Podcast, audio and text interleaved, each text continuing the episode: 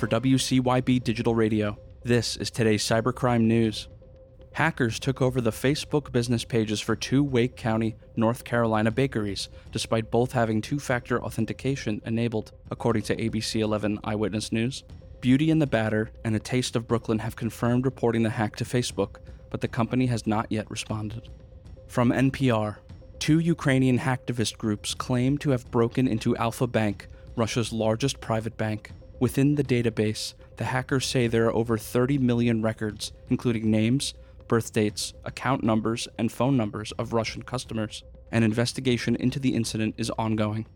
Microsoft Security reports that Octo Tempest, the financially motivated threat actor who most recently crippled operations at MGM Resorts, leverages broad social engineering campaigns to carry out cyber attacks.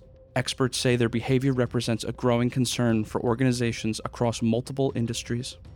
In Missouri, the Reed Springs School District was hit by a cyber attack, according to the Springfield News Leader.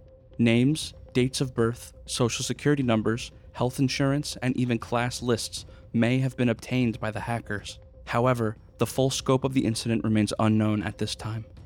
From the Wall Street Journal, Clorox so far has spent $25 million to respond to a suspected ransomware attack, including hiring forensic investigators, legal, and technology help the company has said more cyber expenses are expected to arise in 2024. Ransomware attacked Chilean telecom giant GDT, disrupting public services in Chile, according to the government's CSIRT. GDT has since taken down its LAAS platforms to investigate the incident and assess the impact. Reporting for Cybercrime Radio, I'm Sam White.